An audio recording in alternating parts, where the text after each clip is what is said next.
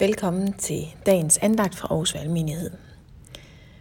Vi har startet på at læse Lukas evangeliet, og vi er i dag nået til kapitel 1 og fra vers 5 til 25. Og der står sådan her. I de dage, da Herodes var konge over Judæa, var der i Abias skifte en præst ved navn Zakarias. Hans hustru var af Arons slægt og hed Elisabeth. De var begge retfærdige for Gud og levede uangribeligt efter alle herrens bud og forskrifter – men de var barnløse, for Elisabeth var ufrugtbar, og de var begge højt op i årene. Så skete det, mens Zacharias gjorde præstetjeneste for Gud, i det turen var kommet til hans skifte, at det ved den sædvanlige lodtrækning blandt præsterne blev ham, der skulle gå ind i Herrens tempel og bringe røgelsesofferet. Og hele folkemængden stod udenfor og bad, mens offringen fandt sted. Da viste Herrens engel sig for ham – stående til højre for røgelsesofferalteret. Zacharias blev forfærdet, da han så ham, og han blev grebet af frygt. Men englen sagde til ham, frygt ikke, Zacharias, for din bøn er hørt. Din hustru Elisabeth skal føde dig en søn, og du skal give ham navnet Johannes. Han skal blive dig til fryd og glæde, og mange skal glæde sig over hans fødsel, for han skal blive stor for Herren, han må ikke drikke vin og øl, men han skal fyldes med helligånden allerede fra moders liv. Og mange af Israels børn skal han føre tilbage til Herren deres Gud.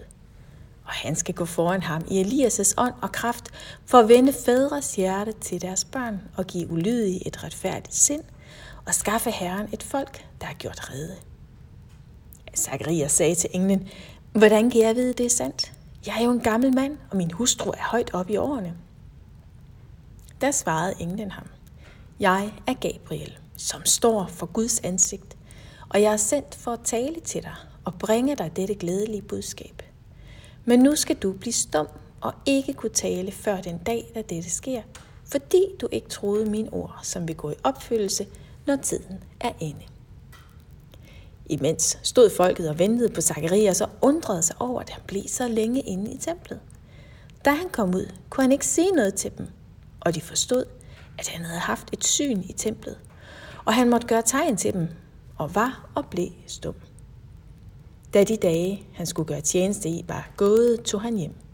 Og efter disse dage blev hans hustru Elisabeth gravid, og hun lod sig ikke se i fem måneder, men tænkte, det har Herren gjort mod mig i de dage, da han tog sig af mig og fjernede min vandære blandt mennesker. Det er altså nogle dramatiske ting, der rulles op for os i dag. Midt i det, der skulle have været et møde mellem Gud og hele Israels folk, der møder Gud nu Zakarias helt personligt og meddeler, at øh, Zakarias og Elisabeths bønder er blevet hørt. Og jeg kan godt forestille mig, at øh, Zakarias måske lige har nået at overveje, hvilken bøn det lige kunne være, der var kommet svar på. For de her bønder om graviditet, de var nok stille og roligt æbbet ud efterhånden, som både Zakarias og Elisabeth var blevet gamle. Men nu var tiden kommet til et svar. Et svar, som sendes fra Gud til Zakarias med Gabriel. Og Gabriel understreger, da Zakarias faktisk er noget skeptisk og tager imod svaret, at den er god nok. Det er et glædeligt budskab direkte fra Gud. Nu taler Gud igen til sit folk. Nu er der tid til omvendelse. Der er noget nyt, der skal ske. For Zakarias og Elisabeth, de skal være forældre til den sidste profet i rækken. I Elias' ånd og kraft skal Johannes gå. Elias, som vi møder i første kongebog, der trådte ind på banen i en tid præget af afgudstyrkelse og frafald. Og meget, meget radikalt faktisk talte for omvendelse på øverste niveau i samfundet dengang. Elias som profet, udvalgt og lydhør for Guds ånd. Og Elias som med sit liv vidnede om Guds omsorg, retfærdighed og hellighed. Og på samme måde skulle der udfødes et barn. Et barn, der skulle fyldes med helligånden allerede i sin mors mave.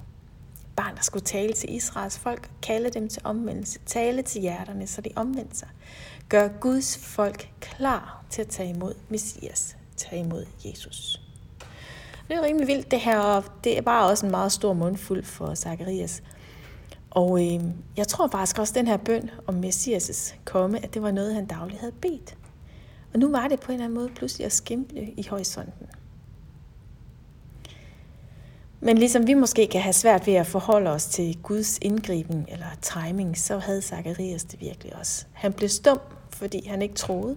Han stillede spørgsmål ved Guds almagt, som om Gud er bundet af naturens lovmæssighed og forudsigelighed. Gud er større end det. Han har sat verden i orden, men han låser ikke sig selv ind i det. Derfor så kan det, som menneskeligt set er umuligt, ske. Og det skete. Zacharias blev stum. Elisa blev gravid. Johannes blev fyldt med helligånden, og Johannes blev født med den ene store opgave at pege hen på Jesus som Messias. Og på mange måder så er den her historie også et varsel om en ny tid. En tid, hvor Gud vil tage bolig i hvert enkelt menneske ved sin hellige ånd. Fra at Gud havde henvendt sig gennem profeter til sit eget folk, så skete der med Jesu død og opstandelsen en åbning ind til det allerhelligste, ind til Guds hjerte. Så vi hver især kan henvende os direkte til Gud. Det kræver ingen mellemmand. Der er ingen præst, der skal stå på vegne af mig foran Gud. Der står jeg selv, fordi Jesus har stået der først. Og så lige til sidst. Jeg hæfter mig i dag særligt ved, at Helligånden møder Johannes allerede, da han er et lille bitte, bitte barn i sin mors mave. Tænk sig. Alle mennesker, uanset alder, kan blive fyldt med Guds ånd. Og ikke bare sådan en lille juniorånd, men med Guds hellige ånd. Lad os bede sammen. Himmelske Far, tak, at du øh, hører bøn, og du svarer bøn. Og tak, at du har os i dine hænder, uanset hvad. Og tak, at du kender os fra vi bare lige er blevet til i vores mors mave, og indtil vi tager det sidste åndedrag. Og Jesus, jeg beder i dag, at du vil sende din ånd til os. Vil du fylde os og øh, vække tro og tillid til dig i vores hjerte.